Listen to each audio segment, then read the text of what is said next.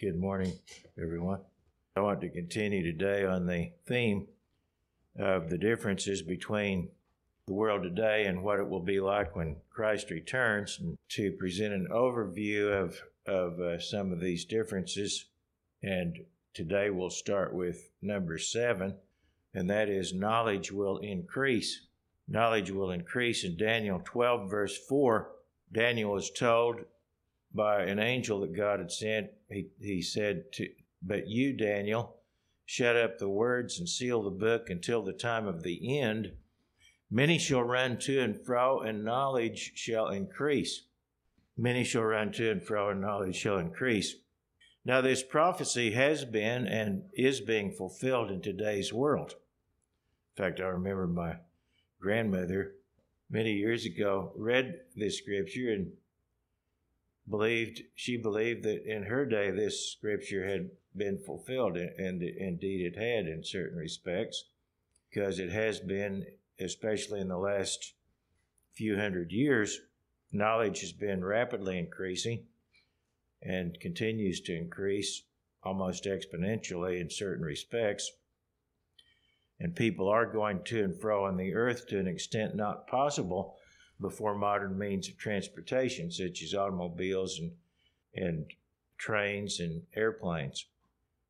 So, certain types of knowledge have increased greatly, but concurrently, the most important knowledge has been scorned and rejected. Even that which had been known has, to a large extent, been cast aside in the modern world. For example, a number of leading universities in the United States and other countries were originally founded by churches interested in promoting a knowledge of the Bible. But in most of those very same universities today, the Bible is regarded with scorn, and if discussed at all, is often ridiculed as myth and fable, and is not taken seriously as a historical source nor as a guide to life. The materialistic theory of evolution has replaced the idea of a creator who calls people to account in our secular culture. As a result of the rejection of God and the Bible as the foundation of knowledge, our world is becoming increasingly ignorant of the most important knowledge of all, which is how to live. We read a prophecy in Isaiah 5 which applied not only when the prophecy was written, but to our day as well. In Isaiah 5, verse 11, Isaiah wrote, Woe to those who rise early in the morning, that they may follow intoxicating drink, who continue until night, till wine inflames them.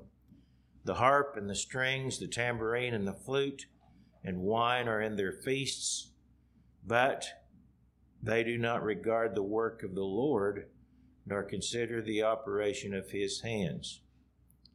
Yes, they're more than willing to party and feast, but in doing so, they do not regard the work of the Lord nor consider the operation of his hands. And so, as a result, Isaiah wrote, Therefore, my people have gone into captivity because they have no knowledge. Their honorable men are famished, and their multitude dried up with thirst. Therefore, Sheol, or the grave, has enlarged itself and opened its mouth beyond measure. Their glory and their multitude and their pomp, and he who is jubilant shall descend into it. So, because the people failed to regard the work of the hand of the Lord, they were destined to be destroyed as a people, as a nation. In Jeremiah 8 and verse 9, Jeremiah 8, verse 9, it says, The wise men are ashamed, they are dismayed and taken. Behold, they have rejected the word of the Lord. So, what wisdom do they have? When you reject the word of God, then you're not going to wind up having much wisdom. Even if you have a lot of knowledge, you won't know how to use it properly. In Hosea 4, verse 6, Hosea 4 verse 6 says, My people are destroyed for lack of knowledge. Because you have rejected knowledge, I also will reject you from becoming uh, from uh, being priest for me, because you have forgotten the law of your God. I also will forget your children. And so that's coming to pass in our culture, our society, our nation, and other nations today. God is the source of true knowledge. All true knowledge comes ultimately from God. Daniel 2 and verse 20. Daniel 2 and verse 20, Daniel answered and said, Blessed be the name of God forever and ever, for wisdom and might are his, and he changes the times and the seasons. He removes kings and raises up kings. He gives wisdom to the wise and knowledge to those who have understanding. He reveals deep and secret things. He knows what is in the darkness, and light dwells with him. Some people have ridiculed Christianity because they think it encourages ignorance, but that is the exact opposite of the truth. Real Christianity values knowledge, and that is an inherent part of genuine Christianity because Christ Himself is one whose spirit is a spirit of knowledge and understanding. In Isaiah 11 and verse 1, Isaiah 11 and verse 1, it says, There shall come forth a rod from the stem of Jesse, and a branch shall grow out of his roots. The Spirit of the Lord shall rest upon him, the Spirit of wisdom and understanding, the Spirit of counsel and might, the Spirit of knowledge and of the fear of the Lord. The Spirit of Christ is a spirit of wisdom, of understanding, of knowledge. When Christ returns to the earth, the veil of spiritual blindness that has afflicted the world will be lifted. Lost knowledge will be made known, and true values will be restored.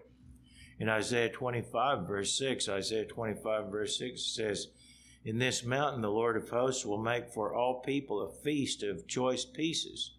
The millennial period is likened to a feast. Actually, it's likened to a wedding feast, as we will get into here in a minute. But it says, The Lord of hosts will make for his people, for all people, a feast of choice pieces, a feast of wines on the lees, of fat things full of marrow, of well refined wines on the lees and he will destroy on this mountain the surface of the covering cast over all people, and the veil that is spread over all nations. The veil of ignorance and deception will be removed, and knowledge will be revealed. As I mentioned, the millennial period is pictured as a wedding feast. Matthew 22, Matthew 22 and verse 2, it says, The kingdom of heaven which is what is pictured by the by the Feast of Tabernacles, the millennial period of the kingdom of heaven, is like a certain king who arranged a marriage for his son. Notice that the kingdom of heaven here is the subject, and it is likened to a marriage for his son, and sent out his servants to call to call those who were invited to the wedding, and they were not willing to come. The word translated marriage here in verse 2 and the word translated wedding in verse 3 are both translated from the plural of the Greek word gamos. And A.T. Robertson, in his book Word Pictures in the New Testament, says concerning this quote, a marriage feast, speaking of, of these words in, in verses 2 and 3 and elsewhere in this chapter and other places in the New Testament. It says, quote, a marriage feast, gamos, plural, as here, is very common in the papyri for the wedding festivities, the several acts of feasting which lasted for days, end quote. Also, the singular of this same word can be used of a marriage feast or a wedding celebration, as it is in verse 8 of Matthew 22 and other scriptures, such as John chapter 2, verses 1 and 2, and so forth. So, what it's speaking of there is not just people standing up before a preacher for a few minutes and getting uh, taking their vows. It's talking about a wedding feast, which was an integral part of marriage in Jewish culture at the time and had been for actually thousands of years. But when people were married, typically they became betrothed, that is, married to one another. And then there was a period of time, often a year or so, before the marriage was consummated. And then there was a wedding feast, which lasted usually for a week or several days at least. And that's what it's talking about the marriage feast. And this is typical of the relationship between Christ and the church, which I won't get into in detail now. We've discussed that in other sermons and articles and so forth. But a marriage feast typically included feasting with the sharing of food and drink, the playing of music, singing, dancing, and similar expressions of rejoicing. And these are activities commonly included in keeping the Feast of Tabernacles. The Feast of Tabernacles pictures the millennial reign of Jesus Christ. And the marriage feast analogy helps us relate to the rejoicing that will occur under the reign of Christ in the millennium.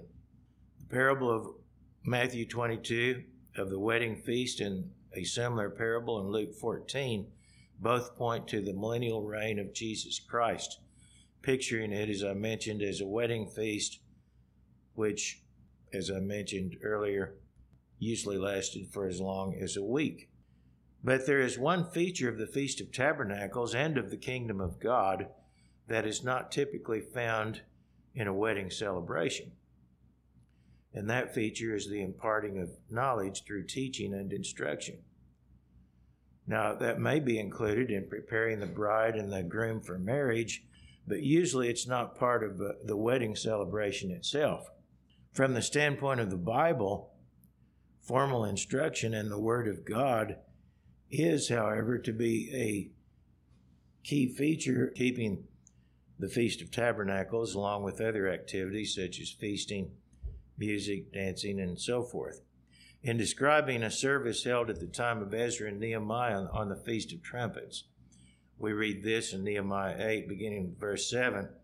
Nehemiah 8, verse 7 also, also Jeshua, Bani, Sherebiah, Jamin, Akkub, Shabbethai, Hodiah, Maaseiah, Kelita, Azariah, Jozabad, Hanan, Pelaiah, and the Levites, and these were probably all priests that are mentioned here, Help the people understand the law, and the people stood in their place.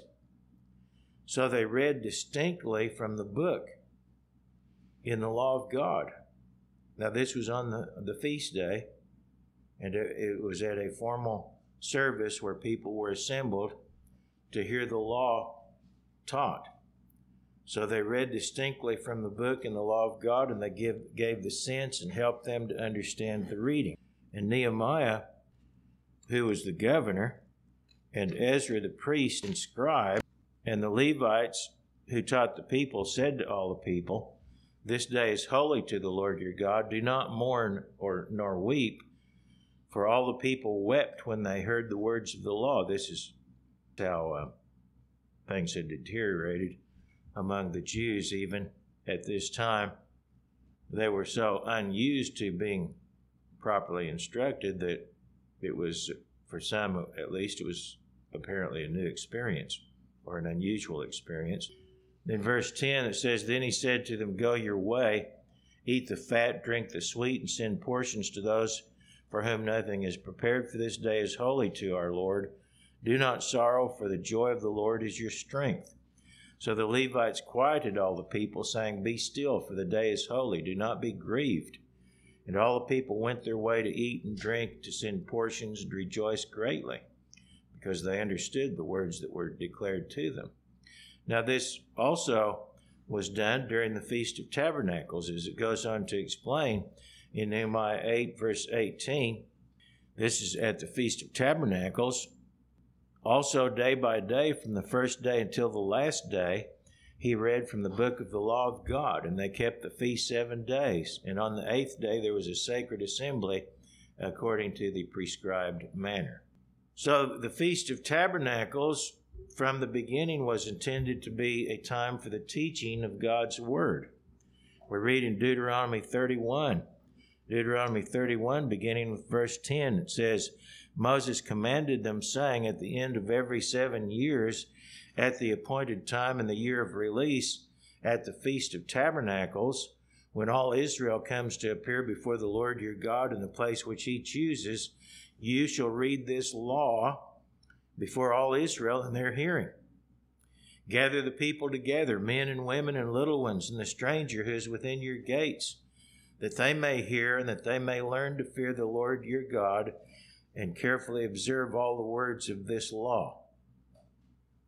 And that their children who have not known it may hear and learn to fear the Lord your God as long as you live in the land which you crossed the Jordan to possess. Now, notice here it says the end of every seven years this was to be done. That does not mean that the law was only be, to be read at the Feast of Tabernacles once every seven years. What this does pertain to, uh, in terms of the seven year period, is that everyone was together for the Feast of Tabernacles at least once every seven years. Other years, only the males were required to appear at the feast. Now, quite often the entire family would attend, but if that were not possible for whatever reason, at least the males were expected to be at the feast. But once every seven years, it was required for everyone to gather at the feast, including the children, the wives, even the strangers in Israel were together to hear the law taught.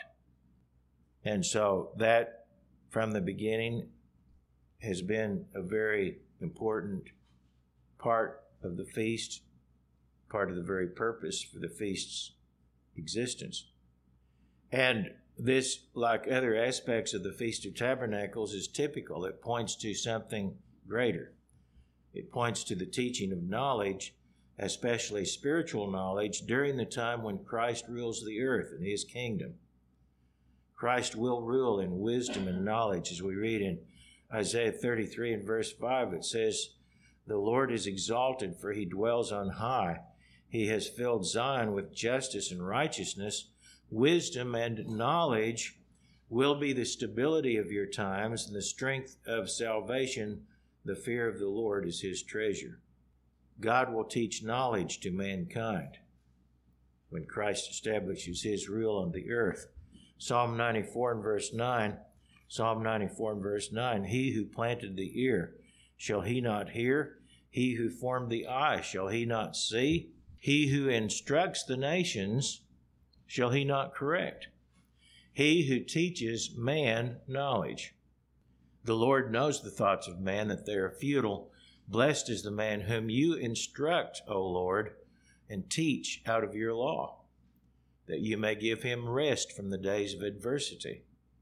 Now, it's going to take time for all the people on earth to get used to the new government and acclimated to what God wants them to do. But after a period of time, the nations will be not only ready, but eager to learn God's ways. As we read in Isaiah 2, Isaiah 2 and verse 1, it says, The word that Isaiah the son of Amos saw concerning Judah and Jerusalem. Now it shall come to pass in the latter days that the mountain of the Lord's house shall be established on the top of the mountains and shall be exalted above the hills, and all nations shall flow to it. Many people shall come and say, Come, let us go up to the mountain of the Lord, to the house of Jacob. He will teach us his ways, and we shall walk in his paths. For out of Zion shall go forth the law and the word of the Lord from Jerusalem. So notice the peoples of the nations are going to be going to Jerusalem for the specific purpose of being taught God's laws so they can walk in his ways. God will commission teachers to impart knowledge. God will commission teachers to impart knowledge. And if we have the privilege to be there in the resurrection with Christ, then we may be some of those teachers. In Jeremiah 3 and verse 14, Jeremiah 3 and verse 14, it says, Return, O backsliding children, says the Lord, for I am married to you. I will take you, one from a city and two from a family, and I will bring you to Zion, and I will give you shepherds according to my heart, who will feed you with knowledge and understanding. I'll give you shepherds who will feed you with knowledge and understanding. The knowledge of God that has been lost or that was never known before will be revealed and taught to mankind during the millennium. In Isaiah 32 and verse 3, Isaiah 32 and verse 3, it says, The eyes of those who see will not be dim, and the ears of those who hear will listen. Also, the heart of the rash will understand knowledge, and the tongue of the stammerers will be ready to speak plainly. So, those who have a tendency to be rash will come to understand knowledge.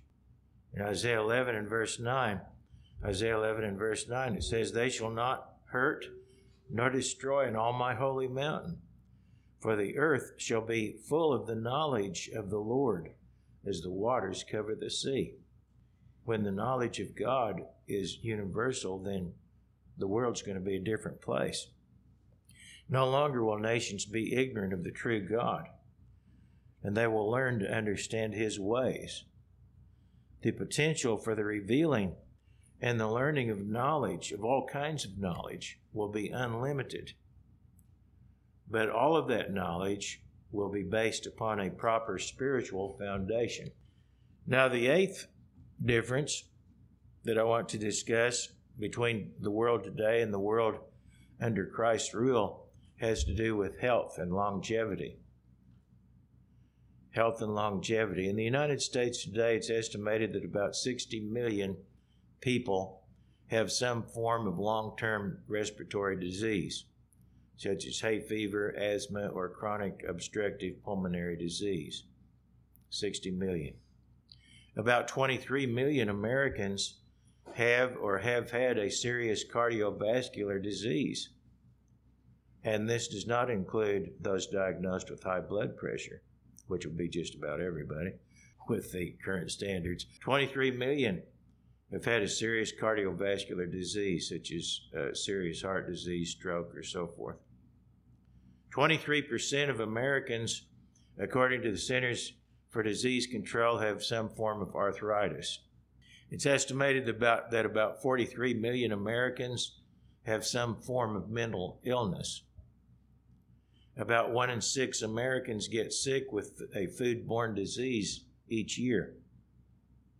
One in nine Americans, 65 and older, are afflicted with Alzheimer's disease. In a given year, about 11% of women in America have a urinary tract infection. About 29 million Americans have diabetes. 6 to 10% of the population has thyroid disease. More than 4.5 million Americans contract some form of venereal disease every year. And these are just some of the diseases that afflict the population of the United States. Other countries in the world have their share of diseases among their populations as well. A, a study of global disease in 2013, published in The Lancet, a medical journal, concluded that 95% of the world's population was sick with some kind of significant illness during the year. A third of the population was found to have had more than five chronic or acute illnesses during the year. That's 95%. Were sick at some time during the year with some significant illness or disease or injury. An average of more than $10,000 per person is spent in the United States on health care each year. An estimated $477 billion was spent on pharmaceutical drugs in the United States in the year 2016. What do these statistics tell us? Well, they tell us that the population of our world is sick. Tells us that sickness of some kind is the norm in our society. Now, there are some people who remain relatively healthy until close to the time of death at, at an advanced age, but it seems that this is not the expectation for a very large segment of the world's population. Now, God told the people of Israel when they were in the wilderness, in Exodus 15, we read it, verse 26, Exodus 15, verse 26, God said, If you diligently heed the voice of the Lord your God and do what is right in his sight, give ear to his commandments, and keep all his statutes, I will put none of the diseases on you which I have brought on the Egyptians, for I am the Lord who heals you. So he said if that they if they would keep his laws, that he would bring none of the diseases of Egypt upon them. And many of the diseases that were prevalent in Egypt are the same diseases that are prevalent in our world today.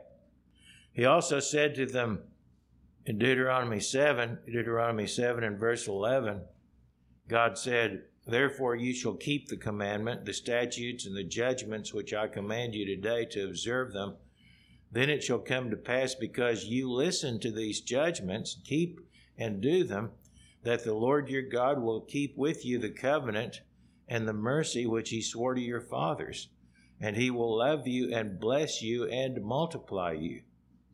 And then it says in verse 15, verse 15 of Deuteronomy 7 and the Lord will take away from you all sickness. The Lord will take away from you all sickness and will afflict you with none of the terrible diseases of Egypt which you have known. Now, that was God's promise to his people if they would obey him.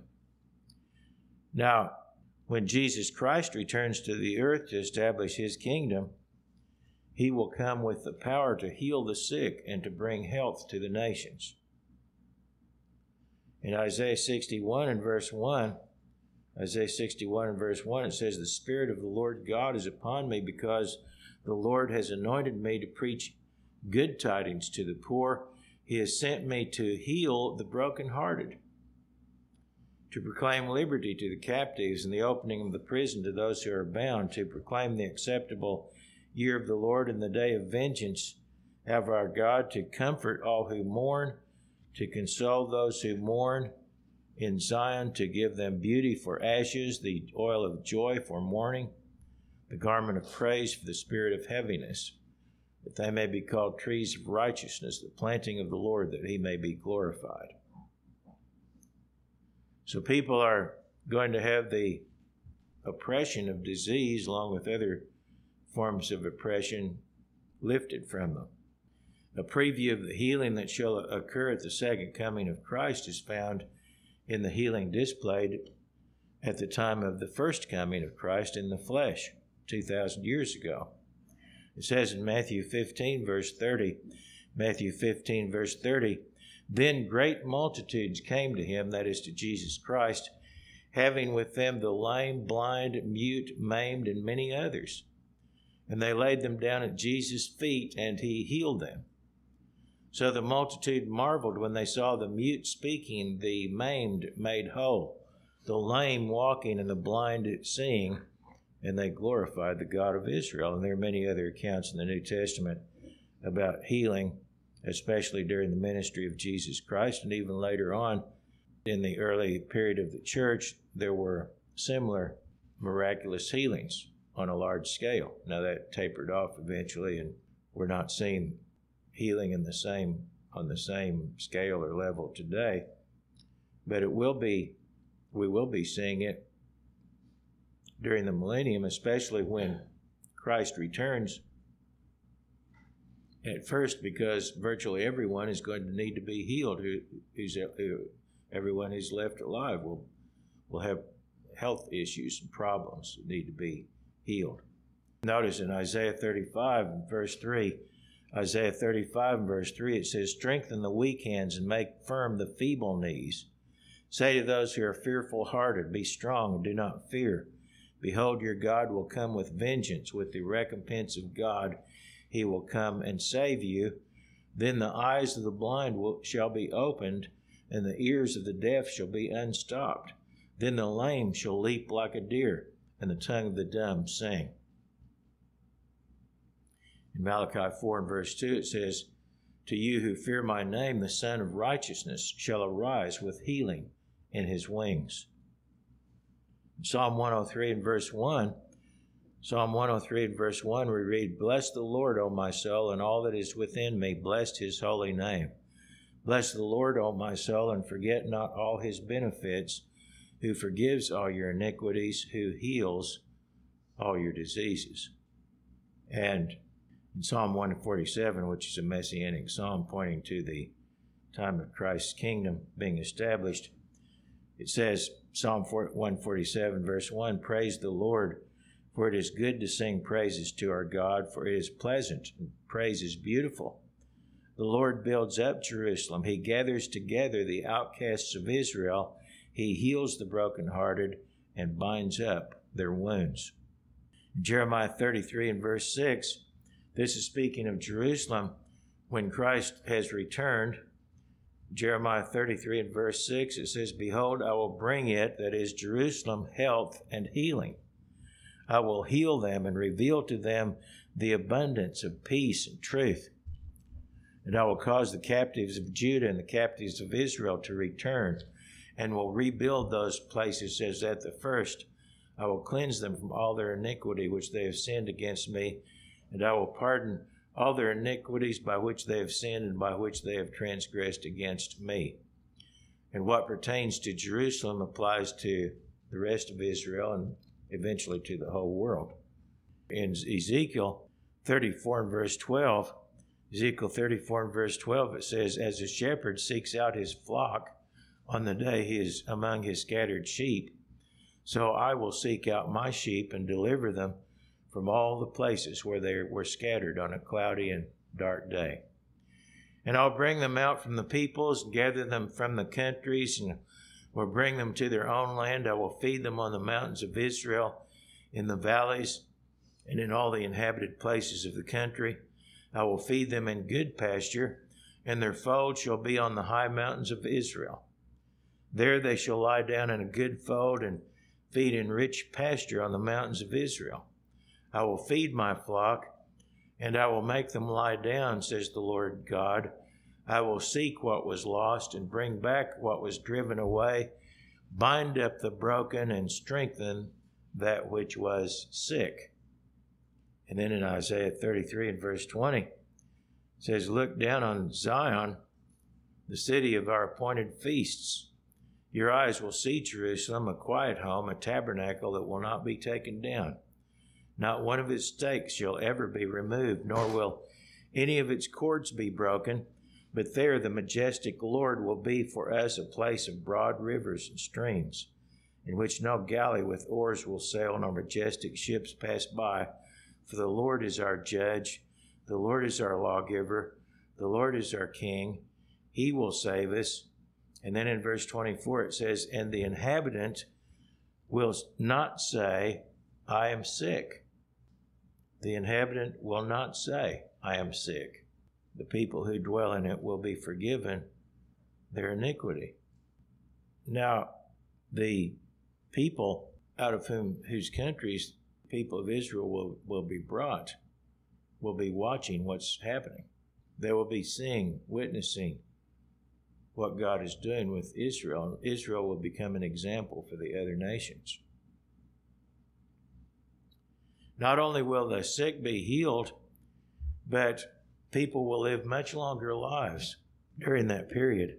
In Isaiah 65, Isaiah 65, verse 21, it says, They shall build houses and inhabit them. They shall plant vineyards and eat their fruit. They shall not build and another inhabit it. They shall not plant and another eat. For as the days of a tree, so shall be the days of my people and my elect shall long enjoy the work of their hands. Now, it says, as the, the days of a tree, trees are believed to be the longest living organisms on earth. Trees can live for hundreds of years, in some cases, even thousands of years. So it's conceivable that someone born early in the millennial period might well wind up living through the entirety of that period. Doesn't tell us specifically how long they'll live, but the days of a tree certainly implies very long lives. So, in contrast to the world of sickness and disease that we have today, in the world under Christ's rule, there will be health. There will be freedom from sickness and disease and long life for the fleshly human beings who will live in that age, except for the relatively small number who rebel against him during that period.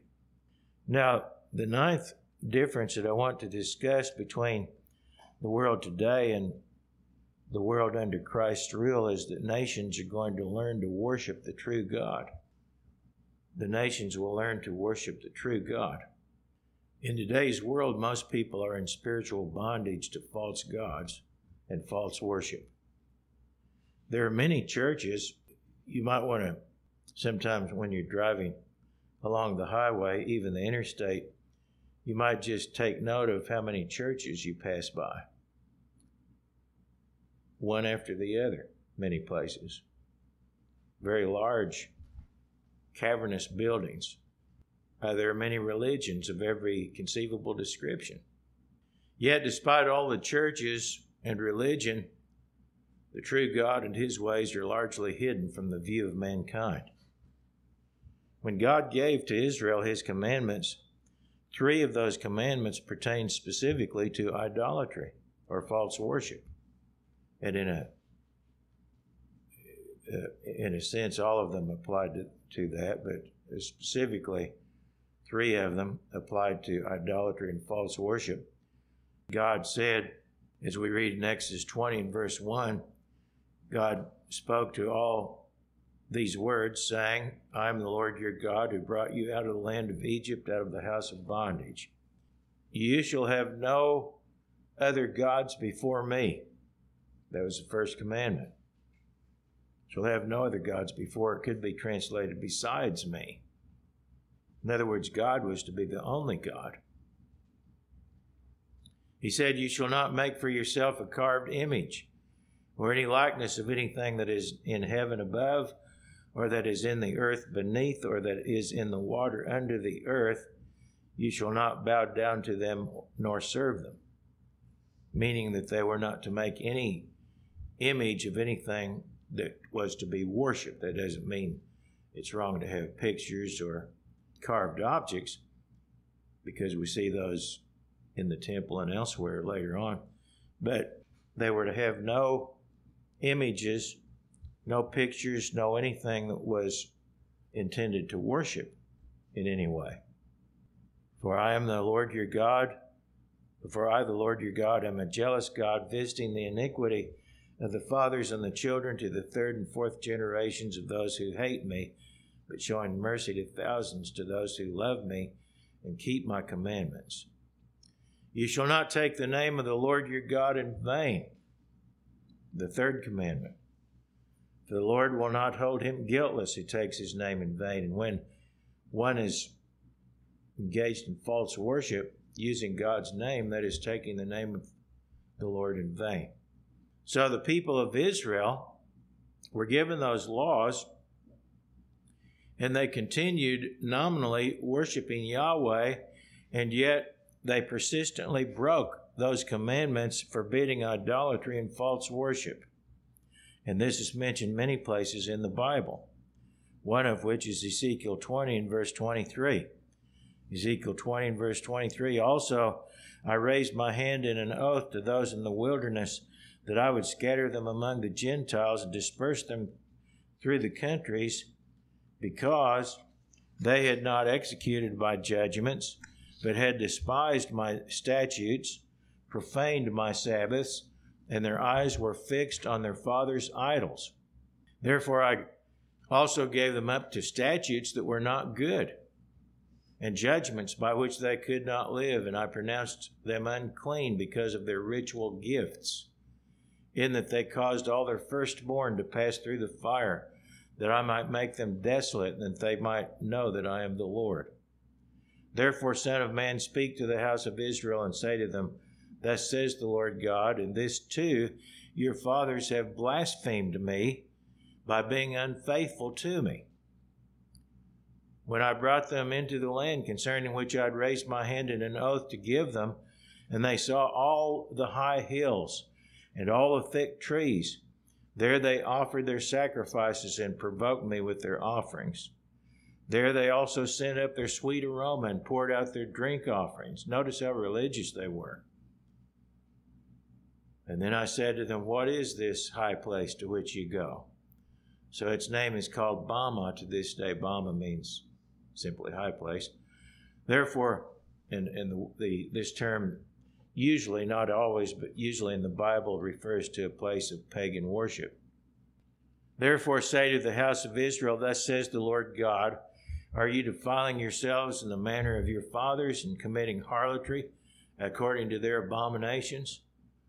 For when you offer your gifts and make your sons pass through the fire, you defile yourselves with all your idols. Even to this day, so shall I be inquired of you by, O house of Israel. As I live, says the Lord God, I will not be inquired of by you.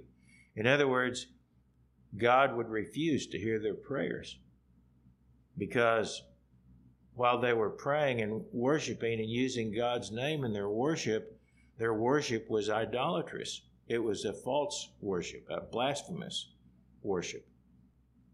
And for those sins, the people of Israel were sent into captivity in ancient times. As we read in 2 Kings 17, 2 Kings 17, verse 7.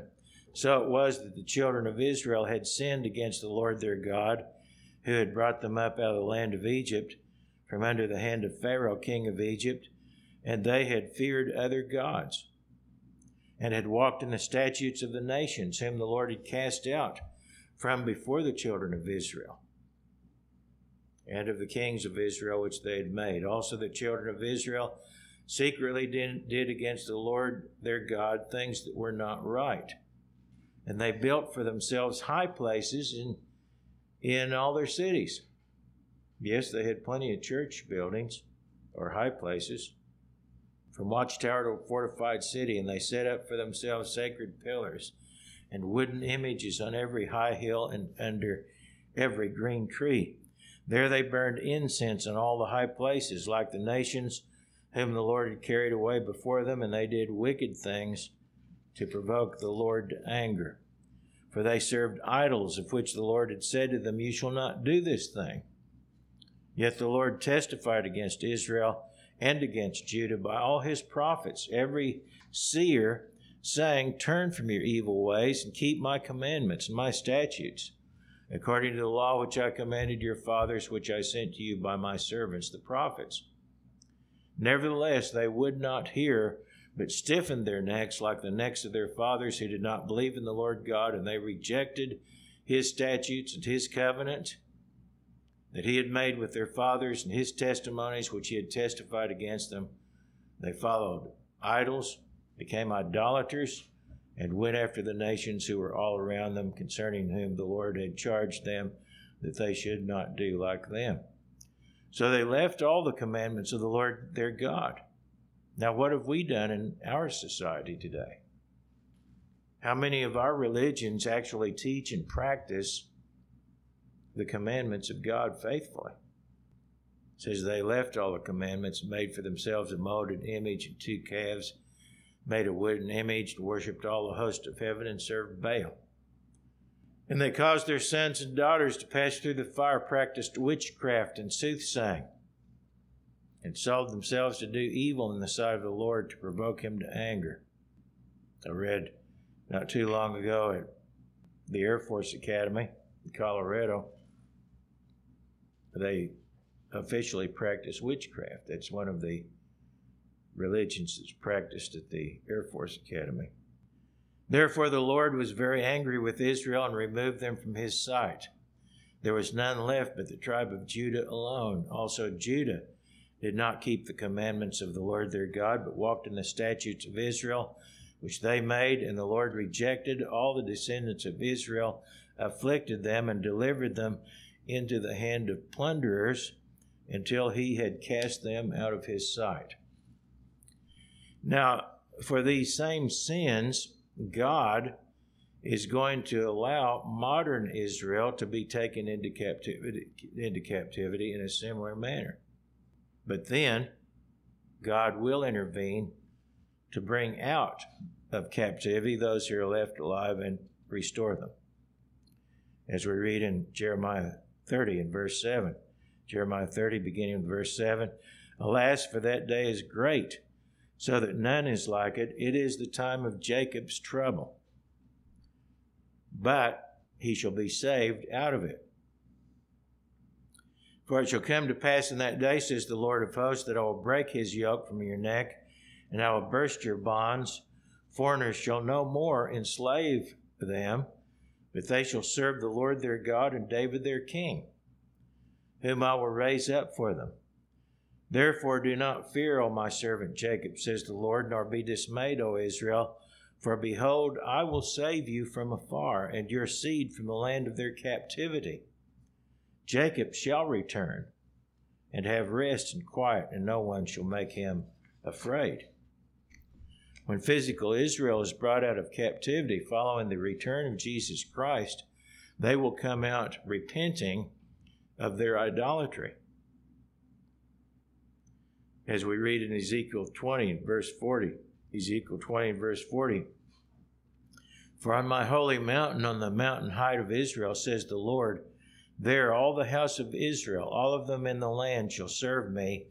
There I will accept them, and there I will require your offerings and the firstfruits of your sacrifices, together with all your holy things. I will accept you as a sweet aroma when I bring you out from the peoples and gather you out of the countries where you have been scattered, and I will be hallowed in you before the Gentiles. Then you shall know that I am the Lord when I bring you into the land of Israel, into the country for which I raised my hand in an oath to give to your fathers. And there you shall remember your ways and all your doings with which you were defiled, and you shall loathe yourselves in your own sight because of all the evils that you have committed.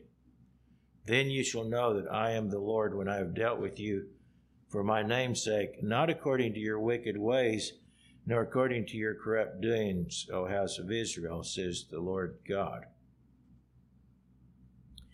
Now, the nations will see the example of the people of Israel being freed from the grasp of their captors, as we've seen.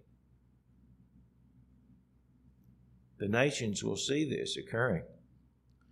Ezekiel 36 verse 23. Ezekiel 36 verse 23. I will sanctify my great name, which has been profaned among the nations, which you have profaned in their midst. And the nations shall know that I am the Lord, says the Lord God, when I am hallowed before you in their eyes. For I will take you from among the nations gather you out of all countries and bring you into your own land. Then I will sprinkle clean water on you, and you shall be clean. I will cleanse you from all your filthiness and from all your idols. I will give you a new heart and a new spirit within you to take the heart of stone out of your flesh and give you a heart of flesh. I will put my spirit within you to cause you to walk in my statutes, and you will keep my judgments and do them then you shall dwell in the land that I gave to your fathers, and you shall be my people, and I will be your God. I will deliver you from all your uncleanness. I will call for the grain and multiply it, and will bring no famine upon you. I will multiply the fruit of your trees and the increase of your fields, so that you need never again to bear the reproach of famine among the nations. Then you will remember your evil ways that were not good and you will loathe yourselves in your own sight for your iniquities and your abominations.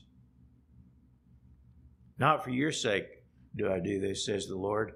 Let it be known to you, be ashamed and confounded for your own ways, O house of Israel. Thus says the Lord God, on the day that I cleanse you from all your iniquities, I will enable you to dwell in the cities, and the ruins shall be rebuilt The desolate land shall be tilled instead of lying desolate in the sight of all who pass by. So they will say, This land that was desolate has become like the Garden of Eden, and the wasted, desolate, and ruined cities are now fortified and inhabited.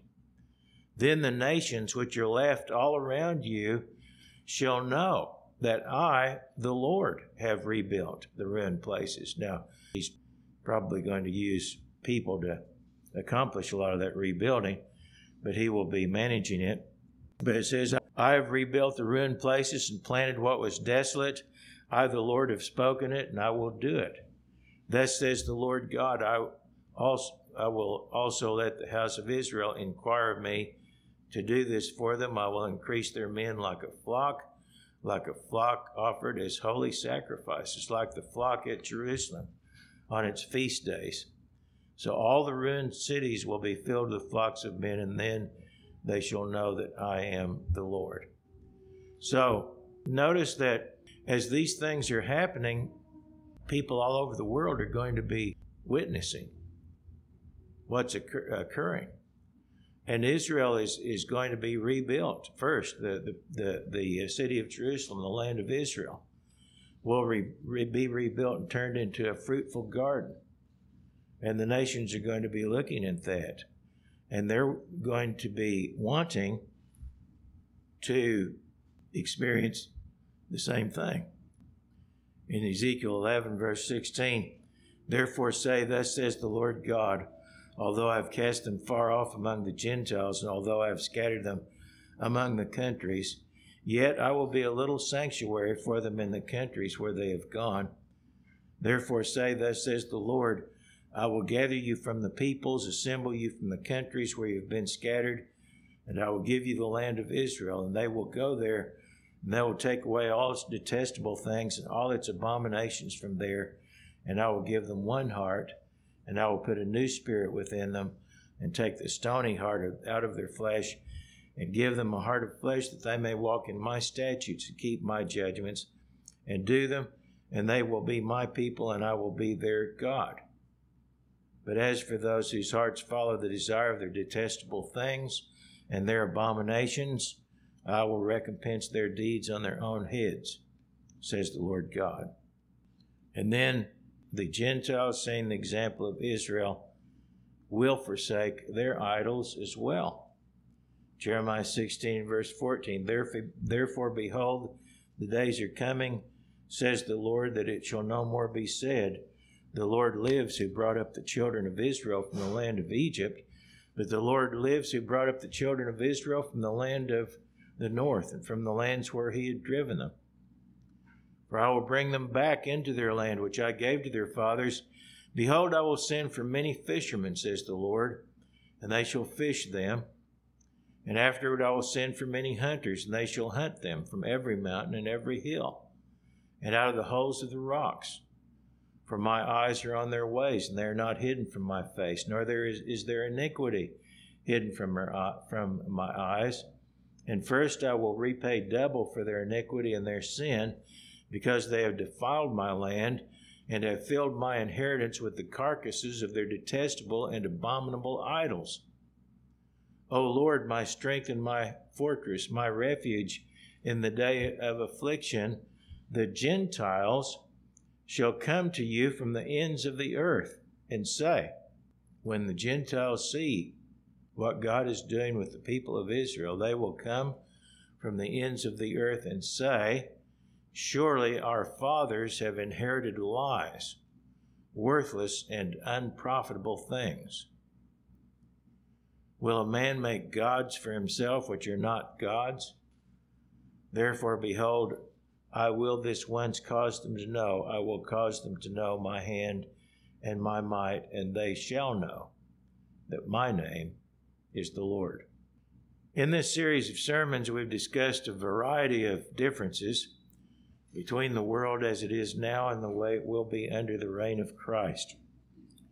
There are many more aspects of that that could be discussed, but to, to rehearse what we've covered in this series of sermons, there will be an end to oppression There will be just government, an end to war, harmony among races and nations, a stable government, favorable weather, and abundance for all. Knowledge will increase. Health and longevity will be the norm rather than sickness and short lives, and nations will learn to worship the true God. Although this is by no means an exhaustive list of differences to be made by the presence of Jesus Christ on the earth, I hope it has provided food for thought about is the kingdom of God.